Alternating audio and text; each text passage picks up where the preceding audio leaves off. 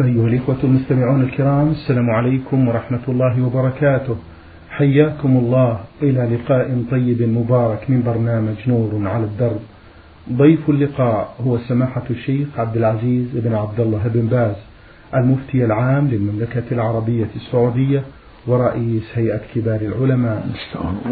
مع مطلع هذا اللقاء أرحب بسماحة الشيخ عبد العزيز. أهلا ومرحبا. حياكم الله وبارك فيكم؟ الله يحييكم شيخ نعم، نعم. هذا سائل للبرنامج. رمز لاسمه بألف ألف ألف. يقول عندما يموت الإنسان وعند دفن هل يعذب مدى موته حتى القيامة؟ وذلك إذا كان مسيئا فعلا وقولا وعملا أم لفترة حسب الأعمال أو حسب أعماله؟ نرجو منكم التوجيه. جزاكم الله خيرا. بسم الله الرحمن الرحيم. الحمد لله وصلى الله وسلم على رسول الله وعلى آله وأصحابه من اهتدى بهداه. أما بعد فقد دلت الأحاديث الصحيحة عن رسول الله صلى الله عليه وسلم أن العبد إذا وضع في قبره أتاه الملكان يسألانه عن ربه ودينه ونبيه. فإن ثبته الله وأجاب الجواب الصحيح فتح له باب إلى الجنة يأتيه من نعيمها وطيبها ويفتح له باب إلى النار يقال هذا مقعدك لو كفرت بالله. قد أبدلك الله به هذا المقعد من الجنة. يراهما جميعا. والكافر بعكس ذلك. يفتح باب إلى النار يأتيه من عذابها وشرها وسمومها. وباب إلى الجنة يقول هذا مقعدك لو هدأك الله. ولكنك كفرت بالله ف هذا المقعد فظاهر السنة والكتاب ظاهر السنة والكتاب أنهم أن أن المهتدي ينعم والكافر يعذب لكن كيف يعذب كيف يستمر العذاب؟ هذا إلى الله سبحانه وتعالى. وهكذا كيفية النعيم إلى الله. ليس عند المؤمن إلا ما جاءت به الأحاديث. يؤمن بما جاءت به الأحاديث. أما كيفية النعيم واستمراره كيفية العذاب واستمراره هذا إلى الله سبحانه. يقول الله في آل فرعون النار يعرضون عليها غدوا وعشيا ويوم تقوم الساعة أدخلوا آل فرعون أشد العذاب. دلت الآية على أنهم يعرضون غدوا وعشيا ليس دائما. فالمقصود أن التعذيب والنعيم هذا يرجع إلى الله التفصيل والكيفية إليه سبحانه وتعالى. لكن نعلم أن المؤمن منعم في قبره والكافر معذب في قبره. وكيف النعيم؟ وكيف العذاب؟ هذا إلى الله سبحانه وتعالى. ليس عندها إلا ما جاءت به النص أنه يفتح باب إلى الجنة المؤمن يأتي من نعيمها وطيبها والكافر يفتح باب إلى النار نسأل الله العافية. وفي الصحيحين من حديث ابن عباس النبي صلى الله عليه وسلم أطلعه الله على قبرين قال إنهما لا يعذبان ثم قال وما يعذبان في الكبير ثم قال بلى أما أحدهما فكان لا يستر من البول يعني لا يتنزه من البول. وأما الآخر فكان يمشي بالنميمة. فأخبر أنهما يعذبان في هذين الأمرين. أما كيفية العذاب لم يبين لنا. أما العاصي فهو ذو الشائبتين. ليس في السنة والكتاب ما يوضح فيما نعلم. كيفية نعيمه ولا كيفية عذابه. هو على خطر أن يموت على معاصي لم يكن منها كالزنا أو الخمر أو العقوق. هو على خطر من العذاب لكن لا يعلم كيفية ذلك إلا الله سبحانه وتعالى. لكن ليس من من جنس الكافر وليس من جنس المؤمن السليم بل هو بينهما. وفي الآخرة كذلك. قد يعذب وقد يعفو الله عنه ويدخل الجنة قد يدخل النار لكن لا يخلد فيها. يعذب بقدر بقدر معاصيه ثم يخرج الله من النار إلى الجنة. فحاله بين بين الحالين. هو الظالم لنفسه. لكن مصيره إلى الجنة. منتهاه إلى الجنة. والسلامة. نعم. جزاكم الله خيرا. سماحة الشيخ. أمامي الحقيقة رسالة طويلة من إحدى الأخوات من السودان رمزت لاسمها بنون ميم عين. الحقيقة الرسالة مرتبطة ببعضها وطويلة تقول آه، أراها في غاية الأهمية وأرجو آه، عرضها على سماحة الشيخ. تذكر بأنها فتاة تخرجت من جامعة سودانية إسلامية وتخرجت من قسم الدراسات الإسلامية ودرست في مجال الدعوة والآن هي موجودة في قرية من قرى السودان البعيدة. تقول أهل منطقتي في حاجة ماسة إلى الدعوة والتفقه بالدين وخاصة العقيدة. لا يعرفون عن العقيدة الصحيحة شيئا كثيرا والعقائد الباطلة منتشرة بصورة كبيرة. وبحكم وجودي في هذه المنطقة هل يجوز لي أن أعمل بالدعوة إلى الله مع العلم بأنني أدعو إلى الدعوة السلفية؟ في رفقة جماعة تدعو إلى الدعوة السلفية وعملي سماحة الشيخ وسط من النساء. فقط بعيدا عن الاختلاط مع الضوابط الشرعية الأخرى من حجاب وغيره. ومع العلم بأن هذه المناطق لا تبعد عن مكان وجودي كثيرا بل مناطق قريبة جدا يمكن السير إليها بالأقدام. وهل يشترط يا سماحة الشيخ المحرم خاصة المسافات الصغيرة وليست سفرا؟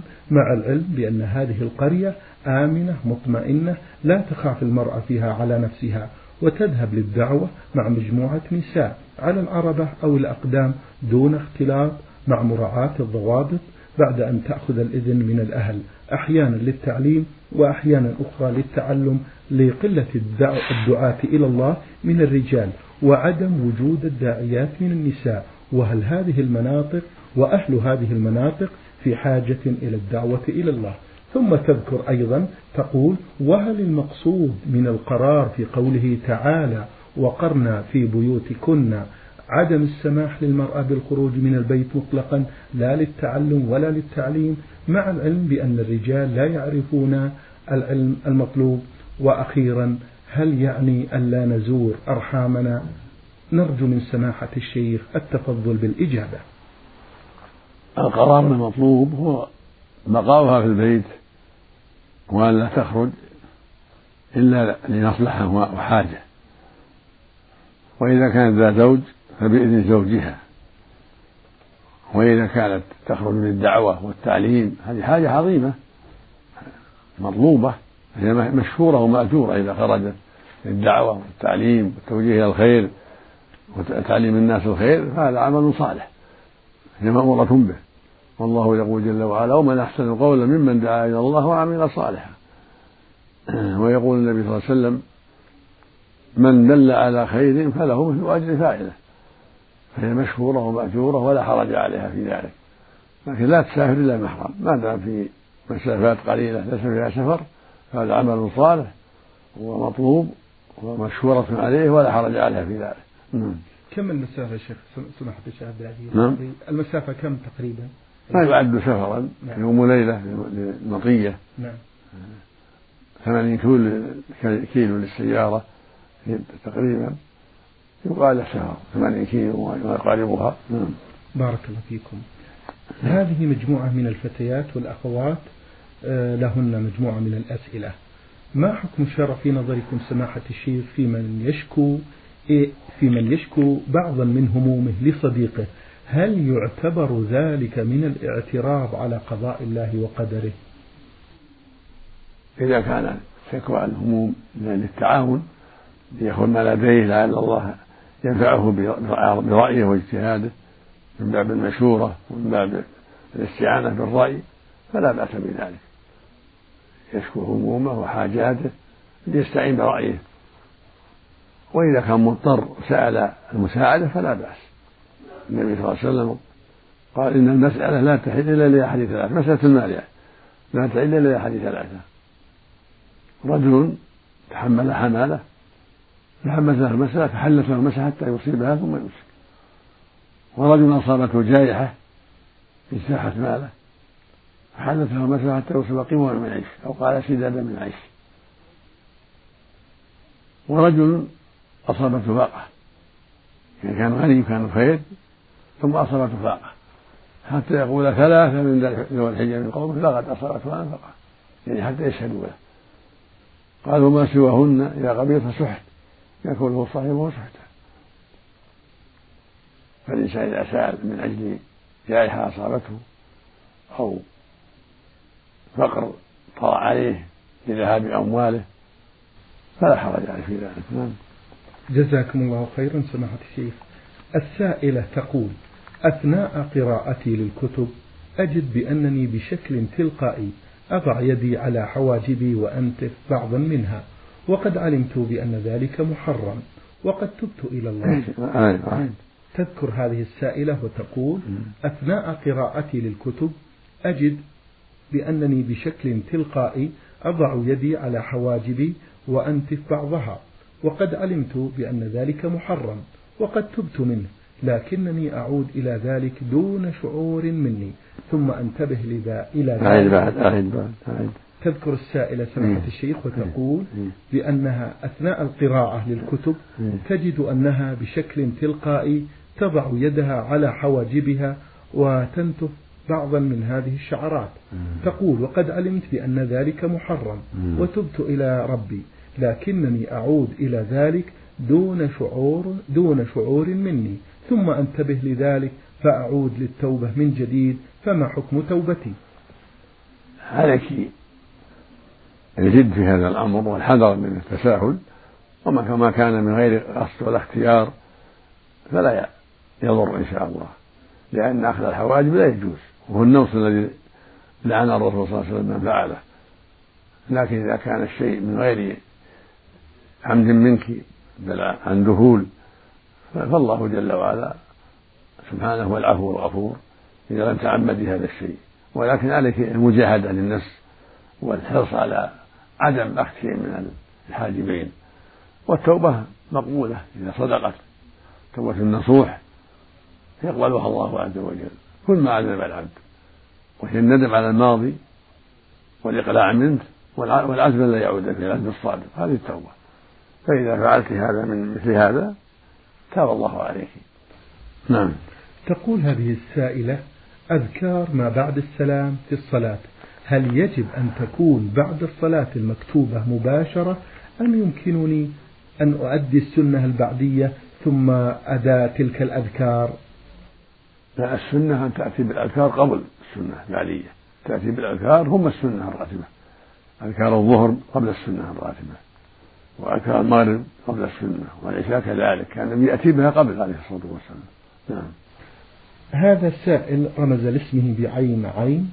يقول سماحة الشيخ ما حكم قطع الصلاة والانتقال إلى مكان آخر إذا كان بجانبي إنسان كريه الرائحة ولا سيما بأنه قد يفوتني ركن من أركان الصلاة ألا وهو الطمأنينة فنرجو من سماحة الشيخ إجابة. يقول ما حكم قطع الصلاة والانتقال إلى مكان آخر إذا كان بجانبي إنسان كريه الرائحة ولا سيما بأنه قد يفوتني ركن من أركان الصلاة. ألا وهو الطمأنينة. نرجو منكم الإفادة. لا حرج في ذلك.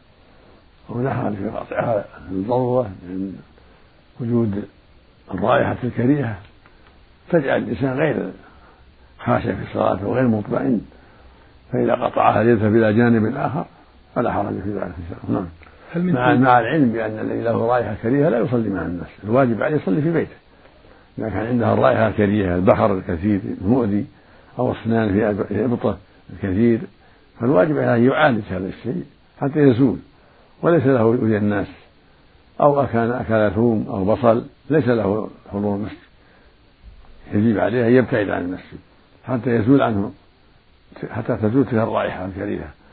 لأن الرسول صلى الله عليه وسلم نهى من كان به من أكل ثوما أو بصلا أن يغل المسجد. وكان يأمر بإخراج من فعل من فعل ذلك. من المسجد فإذا وجد فيه رائحة كريهة غير الثوم والبصل كالبخر في الفم الشديد الذي يؤذي من حوله وكالأسنان الذي يكون في الآفاض يؤذي فإنه يمتنع من مجيء المسجد. ومن حوله له أن يفارقه يبتعد إلى جهة أخرى. جزاكم الله خيرا سماحة الشيخ. ما حكم السلام على العجائز اللاتي يكن كبيرات في السن سواء كان ذلك بالمشافهة أو المصافحة أو التقبيل؟ وجزاكم الله خيرا. ما حكم؟ يقول ما حكم السلام على النساء العجائز التي يكن كبيرات في السن سواء كان ذلك بالمشافهة أو المصافحة أو التقبيل؟ وجزاكم الله خيرا. السلام عليهن لا بأس به بالكلام فقط. أما المصافحة والتقبيل فلا يجوز سواء كانت عجوز أو غير عجوز. إلا المحرم سلموا عليها مع خدها مع رأسها مع كأمه وأخته وعمته. كان الصديق رضي الله عنه يقبل عائشة بعض الأحيان مع خدها فلا بأس. أما أجنبية ولو كانت عجوز لا ليس له أن يصافحها ولا أن يقبل رأسها ولا أن يمس شيء من جسمها. لكن يسلم عليها بالكلام. السلام عليكم وعليكم السلام. وإذا كانت مكشوفة وهي عجوز ليست ممن يتبرج زينة فهي من القواعد. لها أن تكشف. لقوله جل وعلا وقواعد من النساء اللاتي لا يرجون نكاحا فليس عليهن جناح أن يضعن ثيابهن غير متبرجات بزينة وأن يستعفين خير لهن. كونهن يتحفظن ويحتجبن افضل ولكن لا حرج عليهن في الكشف اذا كن غير متبرجات ولا يرجون النكاح. لهذه الايه الكريمه لكن استعفافهن وتحجبهن أفضل. جزاكم الله خيرا سماحة الشيخ. من سوريا أبو أسامة ألف ألف دمشق. يقول كيف تصوم الجوارح في رمضان؟ أرجو الإفادة. تصوم الجوارح من ترك ما حرم الله من المعاصي هذا صيامها. فلا يمس بيده ما حرم الله ولا يمس بفمه ما حرم الله ولا ينظر بعينه إلى ما حرم الله ولا يمشي برجله إلى ما حرم الله وهكذا. صيامها إمساكها عما حرم الله. نعم. إذا صام المؤمن صامت جوارحه صام لسانه عن الكذب وصامت عينه عن النظر المحرم وصامت يده عن البطش المحرم ورجله عن المشي المحرم. نعم. جزاكم الله خيرا سماحة الشيخ. له فقرة أخرى يقول الاعتكاف هل هو خاص برمضان؟ وهل اعتكف الرسول صلى الله عليه وسلم؟ وهل للاعتكاف شروط؟ الاعتكاف لا يختص برمضان لكن يختص بالمساجد. وفي رمضان أفضل. والنبي اعتكف في رمضان واعتكف في شوال عليه الصلاة والسلام. والاعتكاف في العشر الأخيرة أفضل. وشروطه يكون في المسجد. وأن يكون المعتكف ليس بالجنب ولا حائض ولا نفسة ولا يكون الاعتكاف يمنعه من أداء ما وجب الله عليه. فإذا كان في مسجد لا فيه جماعة لا لا يعتكف. يعتكف في المساجد اللي فيها جماعة حتى يصلي مع الجماعة. بارك الله فيكم. هذا السائل الذي رمز لاسمه بألف ألف يقول سماحة الشيخ ما كيفية صلاة الاستخارة؟ وما هو الدعاء المطلوب؟ وهل يكون الدعاء أثناء صلاة الركعتين أم بعد الانتهاء منها؟ جزاكم الله خيرا. صلاة الاستخارة أن يصلي ركعتين ثم يدعو بعدها ويستخير بما ورد عن النبي صلى الله عليه وسلم. بعد السلام يرفع يديه ويسأل يقول اللهم إني أستخيرك بعلمك وأستغفرك بقدرتك وأسألك من فضلك العظيم. فإنك تعلم ولا أعلم وتقدر ولا أقدر وأنت أعلم الغيوب. اللهم إن كنت تعلم أن هذا الأمر ويسميه. يعني زواجي بفلانة سفري إلى البلد الفلانية تجارتي في هذا الشيء يسمي. خير لي في ديني ودنياي خير لي في ديني ومعاشي وعاقبة أمري فيسره لي. ثم بارك لي فيه.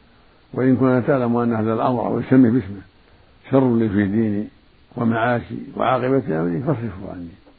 واصرفني عنه. وقدر لي الخير الخير حيث كان ثم أرضني به. هذه السنة. في الاستخارة نعم. بارك الله فيكم سماحة الشيخ. هذا مستمع من السودان له مجموعة من الأسئلة. المستمع لم يذكر الاسم في هذه الرسالة يقول ما هو مقدار الصاع في زكاة الفطر بالكيلوجرام في يومنا هذا؟ وهل تسقط زكاة الفطر مع عدم الاستطاعة لإخراجها؟ جزاكم الله خيرا. يقول ما هو مقدار الصاع في زكاة الفطر بالكيلوجرام في يومنا هذا؟ وهل تسقط زكاة الفطر مع عدم الاستطاعة لإخراجها؟ جزاكم الله خيرا. زكاة الفطر مقدارها في صاعنا الآن ثلاث كيلو تقريبا لأن خمسة أبطال في إصبع النبي صلى الله عليه وسلم. وهو باليدين الممتلئتين المتوسطتين أربع مرات كما ذكر في القاموس وغيره. إذا ملأ يديه مرتين أربع مرات وهما معتدلتان وملأهما ملأ تاما هذا عمود والأربع عن صاع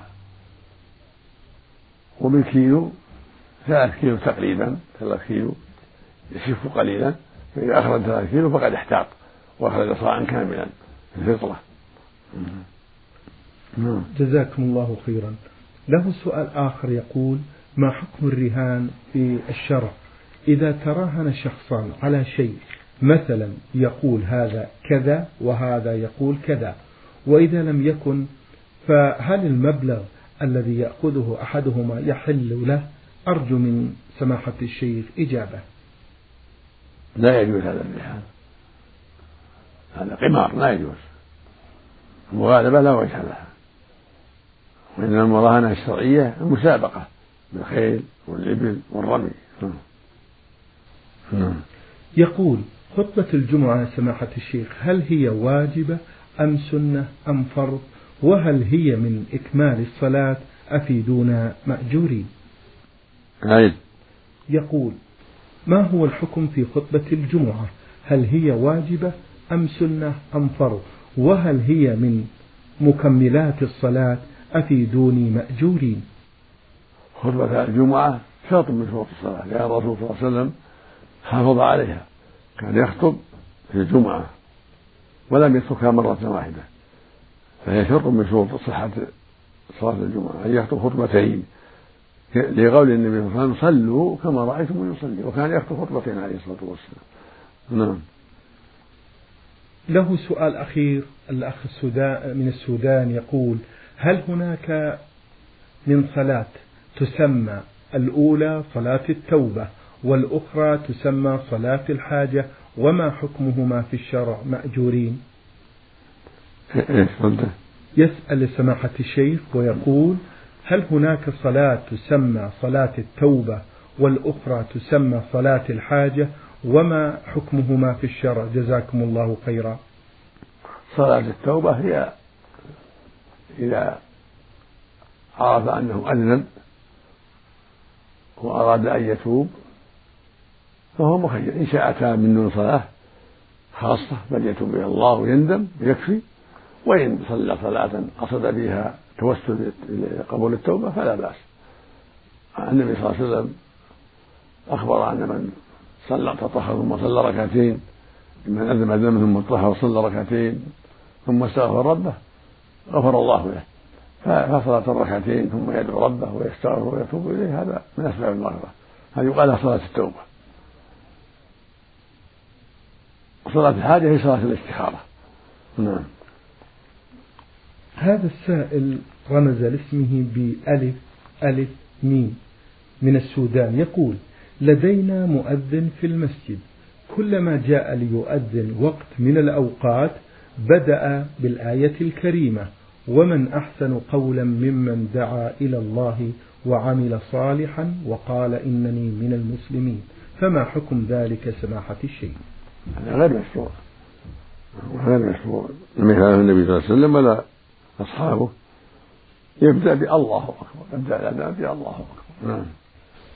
السائل من الرياض أبو أحمد ألف ألف يقول لي والدة كبيرة في السن وصاحب الطاعة والحمد لله تصلي الفروض في أوقاتها وتحمد الله على ذلك لكنها تتنفل طول الوقت فما هي أوقات النهي التي لا يجوز لها أن تتنفل فيها وحبذ, وحبذ لو عرفنا ذلك بالساعات؟ أوقات النافلة كل كل الليل والنهار أوقات نافلة ما عدا أوقات النهي. أوقات النهي بعد صلاة من طلوع الفجر إلى ارتفاع الشمس. وعند وقوفها في كبد السماء قبل أن تميل إلى الغرب هذا يقال له وقت الوقوف ليس في الصلاة. وبعد صلاة العصر إلى غروبها هذه أوقات النهي. إلا من ذوات الأسباب إذا كان لها أسباب مثل صلاة الكسوف بعد العصر صلى تحية المسجد. لو طاف بعد العصر يصلي صلاة الطواف في مكة. أن يقال لها ذوات الأسباب لا حرج على الصحيح. المقصود جميع الليل والنهار محل صلاة. إلا وقتين أحدهما من طلوع الفجر إلى ارتفاع الشمس. هذا وقت نحي لا يصلى فيه إلا صلاة الفجر وسنتها أو تحية المسجد. والوقت الآخر الطويل ما بعد صلاة العصر إلى غروب الشمس. وهناك وقت ثالث قصير وهو عند وقوفها وقت قصير عند وقوفها عند وقوفها في كبد السماء حتى تزيل حتى تزول حتى تميل إلى الغرب. نعم. جزاكم الله خيرا سماحة الشيخ. هذا شاب مسلم رمز لاسمه بألف ألف الخرج. يقول شاب مسلم تعتريه الهموم والأحزان مع أنني محافظ على الصلوات المكتوبة في أوقاتها. يقول بأنه شاب مسلم تعتريه الهموم والأحزان مع أنني محافظ على الصلوات المكتوبة في أوقاتها وأشغل نفسي بالذكر والتحميد والتهليل. هل يؤجر الإنسان على الأحزان والهموم التي تعتري وجهونا مأجورين يقول سماحة الشيخ نعم.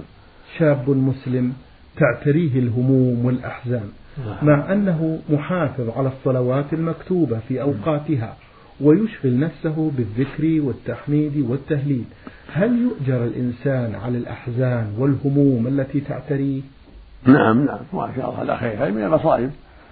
إذا اشتغل بذكر الله وتحميده وتهليله والاستغفار وأدى ما فرض الله عليه فهو على خير عظيم. وهذه الهموم التي تصيبه والأحزان كفارة للسيئات. لكن يعالجها بالذكر والاستغفار والتخفيف في نعم الله عليه وما أعطاه الله من النعم وأن ما أصابهم كفارة لسيئاته من الهموم والغموم.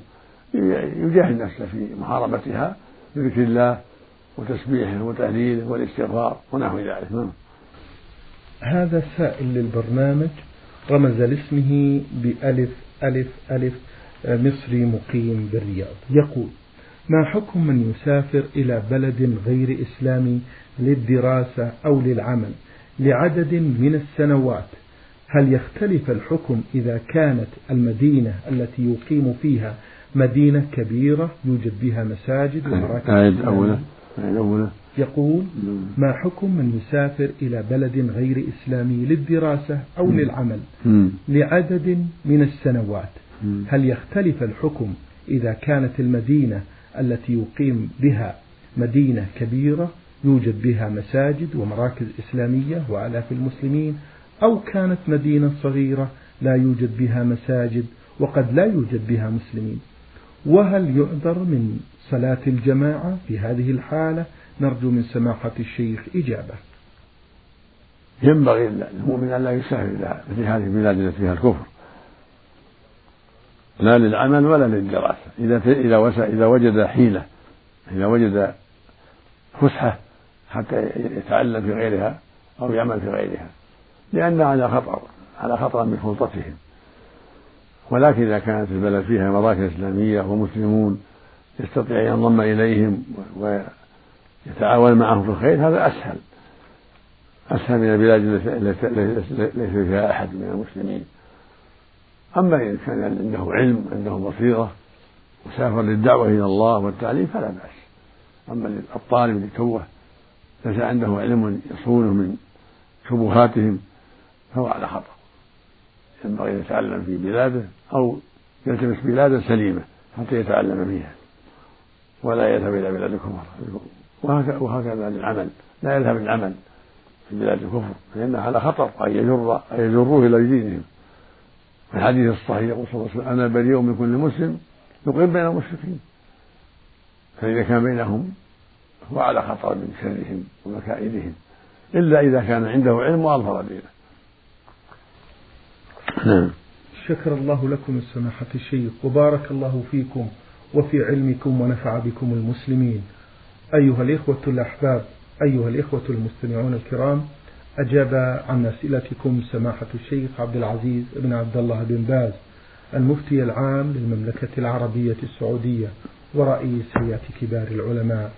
شكر الله لسماحته على ما بين لنا في هذا اللقاء الطيب المبارك. شكرا لكم أنتم. إلى الملتقى إن شاء الله. وفي الختام تقبلوا تحيات زميلي مهندس الصوت سعد عبد العزيز خميس والسلام عليكم ورحمة الله وبركاته.